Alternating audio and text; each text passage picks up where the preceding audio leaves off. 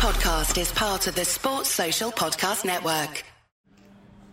Six games unbeaten comes to an end at Goodison Park for Everton tonight. Manchester United 2, Everton 1. Post match here with Ed, Matt Flusk, and big man on campus, Keith Tomlin, who I am told by yourself, Keith, you have words for that game. Um, before I even kick us off on a topic, I want to hear some of them. Um, I'm going to describe it in one word, and I've put this in our group chat earlier. For me, the the overriding description of tonight is lazy. Um, I just I think there was nothing there was nothing dynamic whatsoever about Everton today. There was no press. It was very lethargic across. There was no dynamism in the midfield. It just came across as a very lazy performance. Even the subs were sort of dragged out longer than they should have been. They should have like they should have made the changes a lot sooner, um, especially the Calvert Lewin one because he did give us a focal point up front. Whereas Maupay, I mean Maupay tried, he ran about a little bit tonight. I don't think he ever mm-hmm. really affected the game in any positive or negative way. Rather than like when Calvert Lewin came on, he was a handful for them at the back. Mm. But yeah, just just overall, it was it was just all very very lazy and disappointing considering what we've built a bit of momentum on the back of is dynamic pressing active performances where we're, we're very up in the faces. And today it just wasn't there. And I mean that was a, that wasn't a great United side. Yeah. We've seen great United sides come to Goodison and take us to pieces. That was not a great United side. That was a very beatable United side. And we just didn't want it. Matt, I think Keith mentioned two words: uh, dynamism and most importantly, momentum. Um, you know, you can talk about Everton coming into the game on the back of two consecutive wins. You can talk about it being one where Man United come into it on the back of a, a hiding off an undoubtedly talented Man City team. But I think in terms of generating momentum on the night, Everton kind of did that for themselves within six minutes of Alex Iwobi putting the ball into the back of the net and I think, regardless of what you feel about the result now or how you felt about the game going into it three hours ago, the setup was there for Everton to really put their foot on the gas and take the initiative. And I think the the frustration for most fans tonight will be that we got ourselves into that position and ultimately didn't capitalise on it when we were one 0 ahead. Yeah, and like we were all there. Goodison was absolutely bouncing and rocking right up until that sucker punch. Really, that little mistake in midfield and it just knocked the stuffing out of us and we never really recovered from it for the entire first half. Mm. Um, yeah, it was just like the, the crowd got aggy. Like that's probably the the most whingy and like grumbly I've heard Goodison since yeah. before our running last season. And I mean, let's be honest, you can't really blame people. It was extremely frustrating at times. Um, mm-hmm. We did eventually build up some momentum, but unfortunately, it was from the 85th minute onwards. So yeah, it just never really was there for us, and the quite baffling four minutes of at a time just ran out too quickly. Ed, what did you expect from the game tonight, and how did that differ from what you actually saw on the field? I'll be honest, I, I wasn't hugely surprised. Um, I, I, must admit, I, I have to disagree with Keith respectfully. I, I don't think it was lazy today. There, there was organisation, there was effort. I think in some cases it was belated. Um, and, and, what we really struggled with today was, was lapses, mental lapses, um, and lapses on the ball. Really should have had better control over the ball. Um, I think what I would have expected a lot more of is us utilising the wide players. I yeah. think Gray was very effective when he was able to get the ball, came inside. Gordon was an absolute shadow, unfortunately, yeah. this evening. It wasn't helped by the fact that too many of these outballs were against the fullbacks. And when the fullbacks got the ball, United pressed across, the wingers had no space, they weren't getting anywhere. Um, I don't think we made use of uh, the, the, wingers who could have been the focal point for us today. Um, and, and, there's also the fact that the, the midfield, we have a three, we want to control the midfield, and today I think Casemiro and Eriksen, as good as they were, mm-hmm. were given too much freedom. Uh, yeah. and that surprised me because one thing that Keith said that was absolutely bang on is we expect to be in the opponent's face. We expect to make sure that they don't have the ball, that they're facing backwards. There were too many times where United players were able to turn, look into the space, and play the ball forwards, yeah. and that's what cost us in the end. I think the the big thing that I heard a lot of, kind of at half time, and certainly after Man United's second goal, and even into the second half, where Everton kind of failed to turn the tide of the game was that we were giving Manchester United too much respect. Um, you know, I think that's a very easy thing to say when you've got opposition players on on the other side who are very technically gifted and can can very quickly make you look mediocre when you are chasing the game. Um, Matt, is there an argument to say that Everton sat back too much in that second half and didn't really force the issue of, of getting back into the game and allowed Man United to almost coast through the game? Yeah, absolutely. Yeah, I was in his East on the way back to the train station.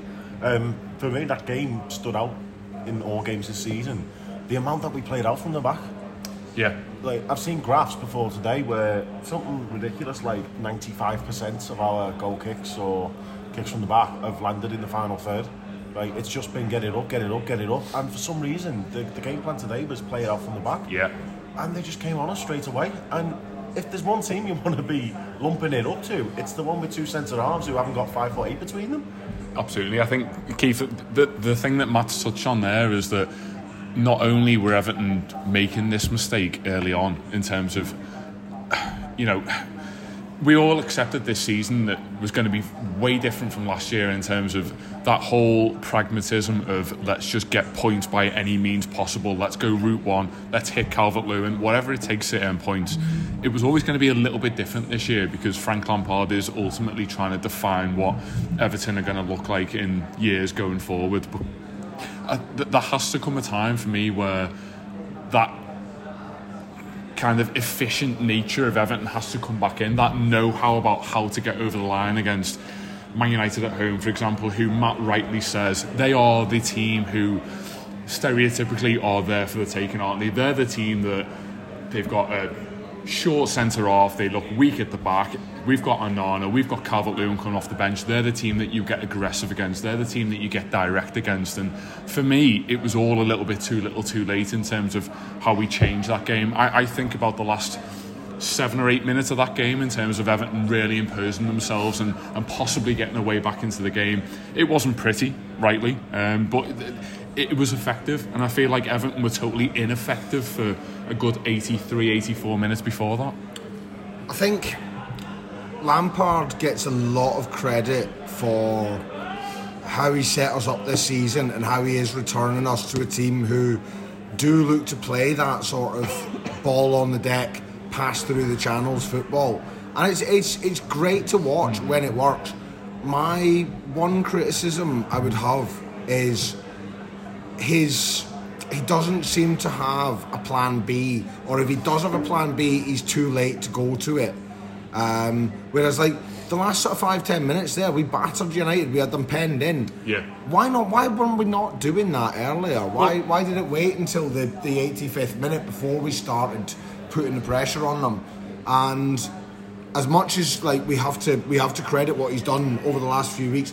Even Southampton last. If you look at Southampton last week, he stuck to plan A. Even when they scored, we were still the better side. We were still the team Yeah. on top, and we stuck to the plan, and it paid off. We deserved to win that game. We were a better side. Tonight we were we were second best, hmm.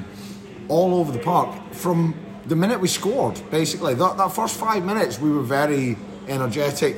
After that, we were very reactive. There was no there was no sort of taking the game to United why did we not go to a plan B sooner? Like he might have a plan Yeah. B, and as evidenced by the five last five minutes, the injury time, we did put them under a lot of pressure. But it's too little, too late. Go to it sooner. If you have to go long ball from seventy minutes, do mm. it. I think Throw your striker on and go long ball. the frustration to build on what you said there is that if, if someone would have asked me at 10 to 6 tonight what an Everton victory looked like against Man United tonight, everything that you said there would have been included. You know, aggression. I appreciate it's not pretty, but it's going route one. It, it's it's accepting when something is not working and being able to adapt and, and being able to change and you know seeing Jordan Pickford pass the ball out to Conor Coady seven or eight yards out from goal on 75 80 minutes when Everton are clearly struggling in possession we're allowing a, a, a faltering Man United to come onto us. That's where I thought that you know is it fair to say that Everton were a little bit tactically naive in that sense? I don't mind them playing out from the back if you're going to do something with it. but South, Southampton And- away is the time to do that. The game well you've seen it work in, in previous games in that they've played out from the back and then they've played through the midfield three Yeah. and the midfield three carry us 20, 30, 40 yards up the pitch. Mm-hmm. That was where it broke down for me tonight. So, like, the ball out to the back gets us moving quickly. It gets us, rather than, right, let's run everyone 70 yards upfield and lump it and Yeah. it's a 50 50. We're in control of the ball. We're in control of our own destinies, for want of a better phrase. Soon as the ball went into that midfield, it died tonight every time. And I don't know what it was. I don't know if there was a lack of movement ahead of the midfield or if it was just the midfield all had an off day. But eh, I think noticeably when the ball went in the midfield, I reckon if you look at the stats, I might be well wrong, but from what I saw tonight, more times than often it came back. They played it back to a fullback or back to a centre half, and we had to recycle and go again rather than trying to find that pass through the lines, find that dynamic pass out wide to a winger to split them in. You saw United, United executed it brilliantly in that they got the ball in the midfield and they played that ball in between the centre half and the fullback. Yeah. The, the, the slide rule slide rule ball in between the centre half and fullback to get a winger to have a chance to get hmm. round the back. Doesn't always work, but it puts the defence under pressure. We didn't I don't think we did it once. Yeah. We played the ball when the wingers received the ball, they were 30, 40 yards deep and let's be honest, neither Demarai Gray nor Anthony Gordon have the dynamism to beat a man. They, they don't have the, the, the Yeah. tricks with the, or the pace with the ball at the feet to beat a man and then get a cross in. Hmm. They have to have the ball in space to get that cross in. Yeah. Yeah, I think very often you find in those players coming back inside and trying to link up with a fullback. And unfortunately, with Man United and the quality of, of player that they have, it, it all happens far too quick to react to, doesn't it? Yeah. You give the ball to Antony, you give the ball to Ronaldo, as you said, Keith, in between the fullback and the centre half, and there's only really one one outcome there. Um, Ed Keith mentioned Everton's midfield three. Um, we, we all know the three lads that we're talking about, and they've been for me and for most Evertonians, the origin of all things positive about Everton this season in Alex Iwobi, Amadou Onana and Idrissa Gana Gueye. Arguably, two of the goals come direct from mistakes from those, and I think one of those was, was really underutilised tonight in Amadou Onana. But if you're going to summarise the play of those three players in particular tonight, how would you how would you sum that up? I think there was a, a lack of cohesion between them because one of the things we love about those three is on paper, it is the perfect three. You've got Gueye, Yeah. the, the shuttle man, the shield. You've got Onana who gets back to front. You know, he's, he's gangly, he's difficult, he wins the ball, he plays it well. And you've got Iwobi who sees those clever passes, and that all works just fine. But off the ball, they did struggle to maintain the shape, and there were Yeah. often occasions where Gueye was got too far forwards and he was too late coming back, and Iwobi pushed himself wide, and Nana had pushed up, and there were gaps there. Um, yes, they did make mistakes that led to goals. It's concerning not just for the player who made the mistake, but for the other two that they weren't covering for them. Yeah. Especially with Iwobi for the Ronaldo goal. He tried to beat a man, it didn't work. That's fine, it happens all the time. He was in the United half, he's well within his rights to attempt that. It didn't work. It should not be a case where one pass can split the entire midfield once Iwobi's lost the Yeah. ball. And that's the problem we saw there. They were not working together very well as a unit. Uh, I think Onana, lots and lots of positive stuff tonight. Lots of positive stuff on the ball. Uh, I think in the first half he was guilty of too many sloppy touches, too many loose balls, slipping a lot. But it, it's one of those things where, yes, tonight we're really frustrated. Lots of players were going, that was just not good enough. But we do have faith that they'll be better, and I think that's such a nice feeling compared to last season when you look at the the black hole of the Everton midfield. Yeah. If there was one, I still don't know if we found out. Um, there is a midfield this year, and they can do good things. That's what we're waiting for, it just didn't happen. So the the underutilization I talk about with Onana would be, you know, the comparison has been made with him and Marouane Fellaini, and whether it's a lazy one or not. I saw a man there tonight who needed to be utilised 15 to 20 yards further up the pitch. Um, you know, he- he is more than capable of picking the ball up off the back four, but far more so than Marouane Fellaini ever was. For me, everything we've talked about in terms of being more direct and being more aggressive called for Amadou Onana to be far closer to Neal Maupay or Dominic Calvert-Lewin or whoever it was going forward. Matt, I, I think there, there was definitely room for that increase in physicality from Everton, and he was always going to be the one to provide it, wasn't he? You only have to look at out the first corner we won. It was Yeah. in the Gwladys corner under me, and the ball comes forward, and he does this absolute thunderous, thunderous shoulder barge. Um, he, he doesn't just knock the player off the ball; he knocks him into next week. It takes Yeah. him about two hours to actually fall over because he's just rattling all over the place. And then he wins the corner, and straight away he's there like that, like a Dragon Ball Z character, like that. With the Gwladys Street. It was absolutely honestly like that was one of the few brighter moments for me in that second half. Like, but yeah, we, we should push him up like that because that's what we should- I said before. We should have been doing that all game. We Yeah. should have been throwing him up there, just doing what he does best. What he did against Southampton, just being an absolute pest, being a menace. A player who's very difficult for even the best centre halves to play against because he's just so like big and physical and mm. tall and graceful. Really, not to give him too many, you know, negative dog whistle comparisons, but Yeah. he is, he's a graceful player. He's, he's not easily shoved off the ball and he he doesn't just lumber through. Hmm. Even though we call him a big galoot lovingly, he doesn't lumber through. He, he will carry the ball through and we should have used that more. And I just I just showed the lads the, the heat map of our touches and Ed said about a black hole in midfield. Like what's that? We, we didn't have a single touch basically for the whole game in the front side of the centre circle. It's just a complete all up the It's- wings and all in front of the goal. It's, get, it's getting more effective touches out of him for me. I think he, he's always going to be that everywhere man for Everton. You know, any phase of play, be it defensive or attacking, he, he is in some way going to be involved. But you know, Southampton, the, the goal for Conor Coady, that, that's exactly where I want to see that guy getting into the box and breaking forward. I mean, how do you do that goal, that Conor Coady goal? How do you defend that? Because unless you're Newcastle and you've got like the sort of giraffe humanoid Dan Burn at the back, you've got no one who can match him in the air. he should be investigated for being nine foot three, by the way. Yeah, Despica- despicable neck on that man. Right, United. in a bubble get that. United today, United today had a couple of borrowers at the back, and we did not go aerial Yeah. once at them. Why not? Why not attack that? I think that Like, that's where the Lash the ball high into Lilliput and hope Gulliver does something good with it.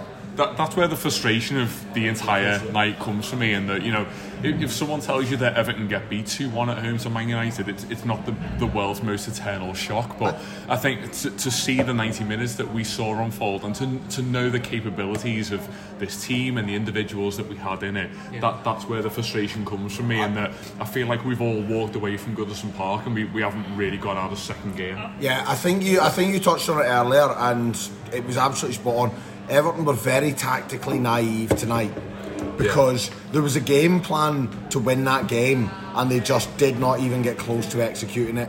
No, absolutely. It, this is going to sound perverse, but I'm quite happy that we're in this position again when we're ready to punch walls because we're so Yeah, frustrated. that's fair. Just think about. I You've mean, gone we're gonna- sicko we're- mode, we're- haven't you? I'm full sicko mode right now. I am pumped. We- You we're- want another relegation battle, don't you, Ed? Ah, yes. Yeah, why not? Uh, I love those pyros. But I'm, I mean, I'll go back to the well of last season again because it is an easy comparison to make. Every single defeat, we trudged out of Goodison. We were, Yeah. we were down. We were downbeat. We lost. We knew we'd lost. We knew we deserved to lose, and we couldn't see where we were getting it back. The difference today is we could tell where we could win the game. We could tell we had the capacity to win the game. We made too many mistakes and we failed, and that's what's frustrating but it does actually feel like we might improve on that. Mm-hmm. I think that's that's something that I'm taking away with me. So, as much as my cats have been given forewarning to stay out of booting range, we'll get over it, and I think we'll be ready for the next couple of games, ready to take it to the opponents. I'm still Games positive. coming up though. Yeah, absolutely. We've got Spurs next weekend, and then I think the, the last remaining home game is Palace here at Goodison before the World Cup. And Newcastle, well, apologies, Palace. yeah. Matt, um, Leicester at home as well. we- okay, The Palace, isn't it? we, we've decided we play everyone twice. Um, Matt, I think the the summary of Everton's transfer window in the summer was that we spent a good 48 weeks trying to re-sign Idrissa Gueye from Paris Saint-Germain. We've seen him start three games now for Everton, um, and for my money, he's been at direct fault for two opposing goals. Yeah. Is there a point whereby we start thinking, is this the Idrissa Gana Gueye that we let go a few years ago, or is this just the realization of a player who ultimately did have his flaws then and will continue to have them now? Well, I was thinking about this like during the game when I was fuming at him. Like that last season, I remember when we did sell him. Obviously, we weren't delighted to see him go, but no one really saw it as a catastrophe. And No, I'm sure you can delve fair. into the archives because I, I don't recall him having an absolutely, you know, barnstorming season in the last one. The season before, he was. But the very last season, and of course, we were never going to re-sign the player we had then because it's been so many years down Yeah. the line. Mm-hmm. You, you've got to accept the fact that we've given a six-figure weekly contract to a player who's 33, who's Yeah. coming off a spell at Paris Saint-Germain where he never really fully broke into the team. Especially last year, he was pretty much sidelined. I made this point when we were in the race for him. No one else was after him. Yeah. The only reason, the only reason we've gone and signed him, and okay, the fee in the end was nominal and everything like that, that's fine. He's on a decent wedge. The only reason we went and signed him was because he played for us before. Yeah. No one else was in the market. Not even Forest were in the market. Do you know what I mean, that's saying something in the summer just gone. So, like, I'm not, I'm not going to throw around I told you so's, but we need to, like, recognise this is the situation that we created for ourselves and this is the reality of it. But Yeah. He, he was never going to be the, you know, I mean, Alex Iwobi is the player we expected to get from Idrissa Gana Gueye, isn't he? Yeah, way he's absolutely. Think, you know, And he he gives you that added sort Yeah. of And as- flexibility as well. And as the he? season goes on, like I wouldn't want to see him doing 90 minutes in every game, mainly because I don't believe he can do that. Hmm. I'd rather see the likes of Tom Davies or we saw him today, James Garner. I Yeah. thought he had a cracking little cameo when he came on. Yeah, yeah. Um, very energetic, legging it everywhere. Very much the cliche of a footballer with a point to prove. Yeah.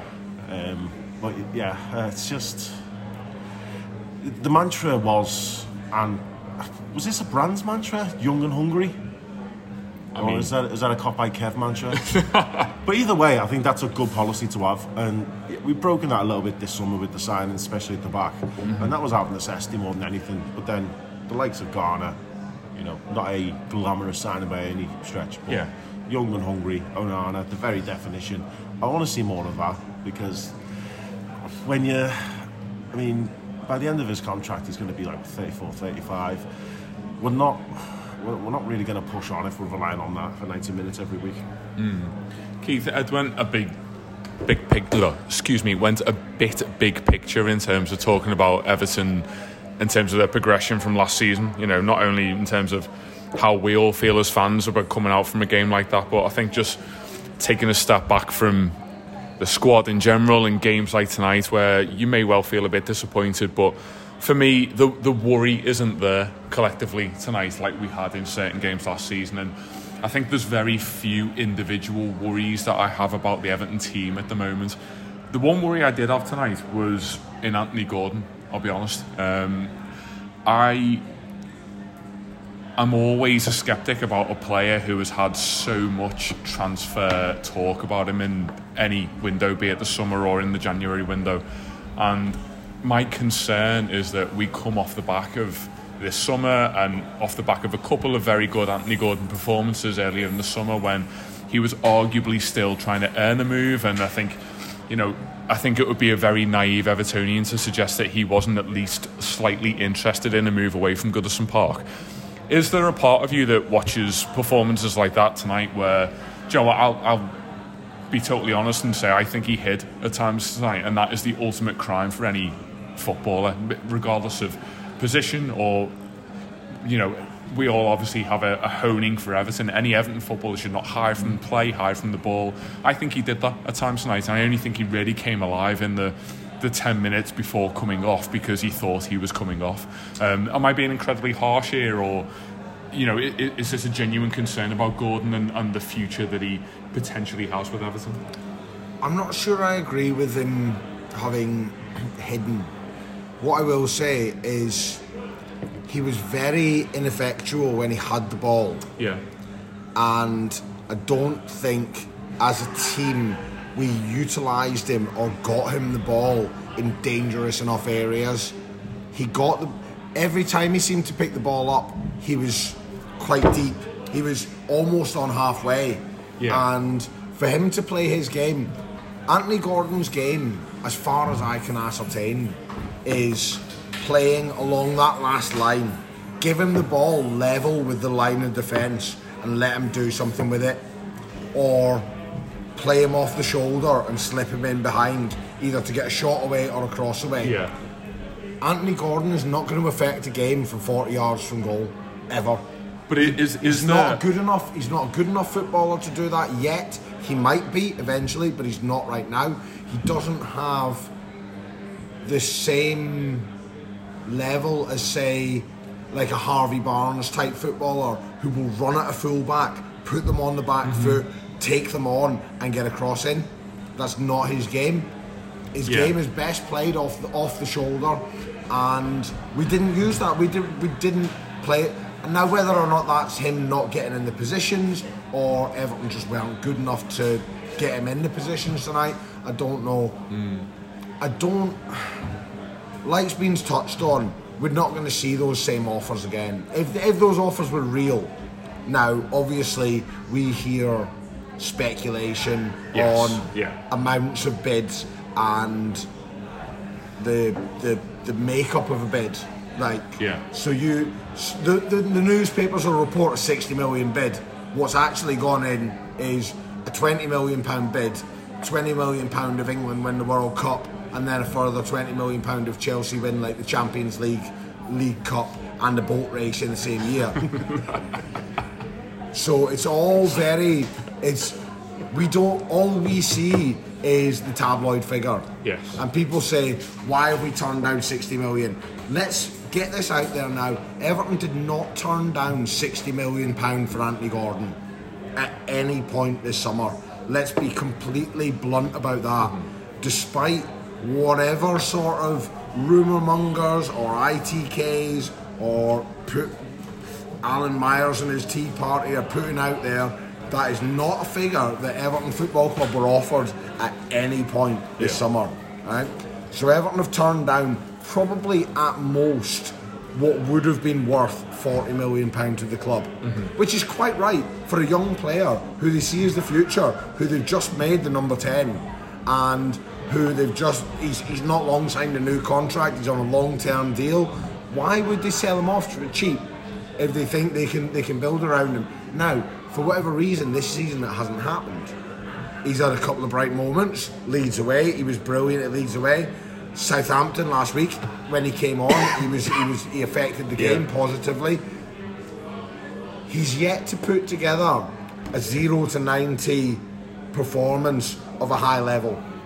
Yeah, I think that's fair. And what I will caveat that with is he is a young player. Mm-hmm. He's played starting wise probably what 30 40 games tops Yeah. in his career as a starter. Mm-hmm. That's still very very young in a winger's career. If you're expecting someone to come in and completely change the game that's still an early stage of his career, and he will do it occasionally. He will spark occasionally, but to expect him to do it week in, week out, it's not going to happen. Mm-hmm. He's not a wonder kid. He's not a world class footballer. He has the potential to be a very good footballer, but Everton have to be clever. Everton have to play to his strengths to do that, mm. and tonight they haven't played to his strengths, and as a result, he's looked like a pale comparison Yeah. of the player that we think he can be. No, I think that's fair. Um, Ed, is he a player who concerns you? Somewhat. I, I think there, there, there are moments and, and there are games where he does play brilliantly. And, you know, Brentford and Leeds, he was superb in the position that he played. Uh, I, I think there's a, a concern over his decision making. There's a concern over his physicality. He was bullied by that sausage roll fiend Luke Shaw today. Um, he just could not beat him at all, which was a, a major issue. And yes, for him, he is young. You, you can't expect him to do things every week. But it's a Premier League Yeah. team. We're- We're playing teams like Manchester United. This is Manchester United we're talking about. You know, you, you can't turn up. Right, Roy Keane. Yeah, exactly. uh, you, you can't you can't not turn up to these games because it's Manchester United we're talking about. right? um, but um, that, that that is a, problem, and it's something that we, we need to consider for future games if we don't have a player there who we can count on for at least 70 minutes. Yeah.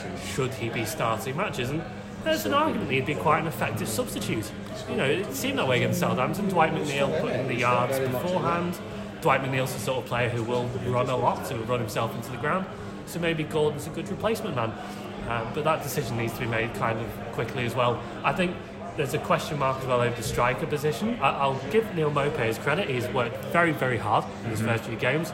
He did grab himself a goal. He has looked really good. Can he cause the sort of chaos that we need from the centre forward? Yeah. I'm not sure. I mm-hmm. think Not on his own. not on his own is exactly right. I think when Calvert Lewin came on, there was a small period of time they were together, and the dynamic changed and it looked Yeah. dangerous. One of them flicking on for the other, one of them running in behind off the other. So I think we need to make very clear decisions about the attacking players. Who's going to have that impact for us because we're not creating enough quality chances to be able to waste them. Yeah. So we need players who we know are going to get in those right positions. They're going to take those chances. Yeah. Uh, and at the moment, Gordon isn't one. Hopefully, Dominic Calvert-Lewin is one now that he's back. And I think above the defensive midfield, that's where I'm a little bit unsure because once again, we're not really scoring goals to a huge degree. And playing the sides like Newcastle, Tottenham, even Palace, maybe you're probably going to need to score two goals to get. Yeah, I think, you know, if if we talk about successful Everton forward lines in recent years, we've always had that kind of central marksman to to kind of pin our targets on, haven't we? We've had Calvert Lewin, we've had Lukaku, we've had someone who the entire team kind of pivots around, that, that central fulcrum. And Neal Maupay doesn't really give me those vibes in terms of being that, that main man who we all look to as being the consistent 20, 30 game a season Yeah. central striker who gets 20 goals, does he? He's, he's the little horror, isn't he? He's the Steven Naismith. Do you, in, in that sense, I don't you think know, he was signed to be that. Well, it, that that was going to be my point in terms of if you've got Calvert Lewin coming back, and I think you you could sense the relief tonight. Maybe not, Yeah. maybe not just on a individual game basis, but maybe in a in a general term as well. We had thirty nine thousand people incredibly relieved to see this guy back on a football pitch. Yeah. I think it's purely just because the, he's someone who knows how to put the ball in the back of the net, and I think you know, Neal Maupay, the, the stats won't back anyone up in terms of saying he's a prolific goal scorer, but I think you're right, Ed, in the sense that you kind of push him more towards a, a Richarlison figure of someone who he'll be doing well to get into double figures, but ultimately he is there to cause chaos for opposition backlines. And, you know, I, I don't think Calvert Lewin is necessarily that that boisterous of a figure. He's not necessarily going to be working the lines and working quite as hard as a Neal Maupay, but he, he probably is going to put the ball in the back of the net twice as many times. And I think, Matt, if we, if we were talking about Calvert Lewin and his return tonight, you know, looking ahead to the games that we spoke about earlier, going into the start of the World Cup, is he someone who automatically comes in now because he is quite simply the best central striker that Everton have? Yeah, simple as that. Yeah, um, I think if, if we're considering leaving him on the bench and only bringing him in for 15, 20 minutes or whatever, I think that's like that would be Pep Guardiola behaviour in the sense of trying to play 4D chess. Yeah. You play your best players. It's as simple as that. Like, Yeah. Let's just. That's all I got to say on it. Yeah, he starts every game when he's fit. That's it. I mean, five, ten minutes into the second half, we were starting to get some crosses in there with no one on the end of them. We were starting to put that pressure on. That was the moment there to capitalise, to go, right, Dominic Calvert Lewin needs to be on the pitch now because we are creating these chances. And it just didn't happen. Um, I think Maupay, hopefully, he can score seven, eight goals. If he can get above 10, then amazing. But Yeah. if we can get a few, I, I think the the blueprint for our success is. I always look back at correct someone will correct me if I'm wrong, but the the 87 league winning side didn't have any players who scored in double figures. Mm. And that's the sort of team we have. We don't have the players who will score your big, your 15, 20 goals, but can you have lots of players scoring a decent number of goals? We've got one from the midfield, thanks to Iwobi tonight. Gordon's got a couple. Maupay's on the score sheet now. We've got one from the back. It's not quite coming together yet. And that's what we need as well as Calvert Lewin. Go on, Keith. Sorry. I'm going to correct you because you're Oh, wrong. Trevor Stevens scored 14 league goals that season. Well, there you go. Th- this all sound this all sounds very Steve Walsh spreading the goals around. Yeah, I think that's what we need to do at this stage. And I mean, please don't compare me to Steve Walsh. I don't think I've deserved that. Um, Take your briefcase to Milan. Strut your stuff, I'm, Edwards. I'm off to get some prosciutto de Parma. See you later, everybody. But that's, Oh, eh, you couldn't half go for a food. Oh, a, a charcuterie oh, right I now. Oh, a would charcuterie set would be perfect. That would that would really turn the evening around. the Denbigh Castle podcast post match. If there was a charcuterie involved, would just be next level podcasting, wouldn't it? Yeah, so Cured, cured meats, olives, cheeses, while we talk about Everton misery. yeah. What, what what I want is more goals and more danger from Everton and more Parmigiano. And that's ultimately a post match sponsored by Parma Ham. Um, Everton And Underberg. and Underberg, of course. Um, equally tasty as the Parma ham. Um, lads, it's not the the result we wanted. It's not the performance that we wanted, but I think we're all collectively happier and healthier in terms of the situation that we're in last season. Um, Matt, before we round up, I'm going to leave the final word to yourself. Let us never, ever have a Sunday night game ever again. Does Does anyone here know why this happened? That's the worst. That is the worst kickoff time I have ever experienced watching Premier League football. I don't know what day it is. That was horrendous. It- and I include 12 o'clock at Crystal Palace away in the cup, which nearly caused the death of certain Blue Room members. This is genuinely the worst kickoff time I've ever experienced. It's horrendous. Don't ever let it happen again. Matt, you seem aggrieved. The reason it happened was because BT Sport picked it for telly and they only have two slots, half 12 Saturday, 7 o'clock Sunday. And Man United were in the Europa Farmers? Europa. Yeah, one of them. But they picked the game before they got to the groups, so it got knocked. That's all it is. I mean- Hopefully it'll never happen again. Absolutely not. Um, if it's going to end in results and forlorn pods like this, then I'm happy for it never to happen again. But to Ed, I think this this hasn't been a bad pod. This is like we've had worse pods. We've we've had to oh god, oh god, we've had we've worse had pods. to talk people down from the ledge before on a pod. I think has that- been, we're, we're relatively sort of. I Yeah. think, I think we've we've got a, we've got a perspective of Yes. where Everton are right now. Yeah, and I think that- to where Everton were twelve months ago, six months ago. It's there's progress, and you can see there is progress. But we are going to have setbacks like this. What we cannot do is let setbacks like this let the rock creep back in. Well, I would, you know, everything that you've just said there in terms of there's that there's that kind of promise. And I know that people have very loosely talked about this Everton team being involved in some form of European competition push this season. That that for me, and I think for most of us, is a bit too premature. But it it almost feels as though you can kind of see that promise through the glass ceiling, but everyone's fully aware that that's not within the realm of reality this season. Ed, I think is that fair? Yeah, it is fair. And you, I think that feeling of optimism permeated today. You know, final whistle.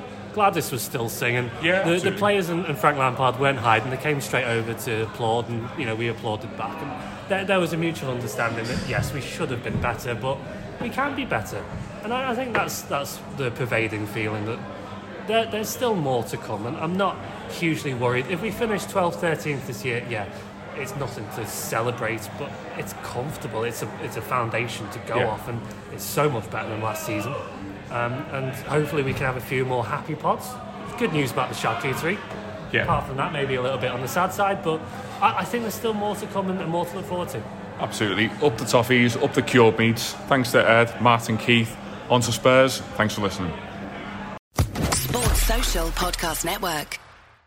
Mom deserves the best, and there's no better place to shop for Mother's Day than Whole Foods Market. They're your destination for unbeatable savings, from premium gifts to show-stopping flowers and irresistible desserts. Start by saving 33% with Prime on all body care and candles. Then get a 15-stem bunch of tulips for just $9.99 each with Prime. Round out Mom's menu with festive rosé, irresistible berry chantilly cake, and more special treats. Come celebrate Mother's Day at Whole Foods Market.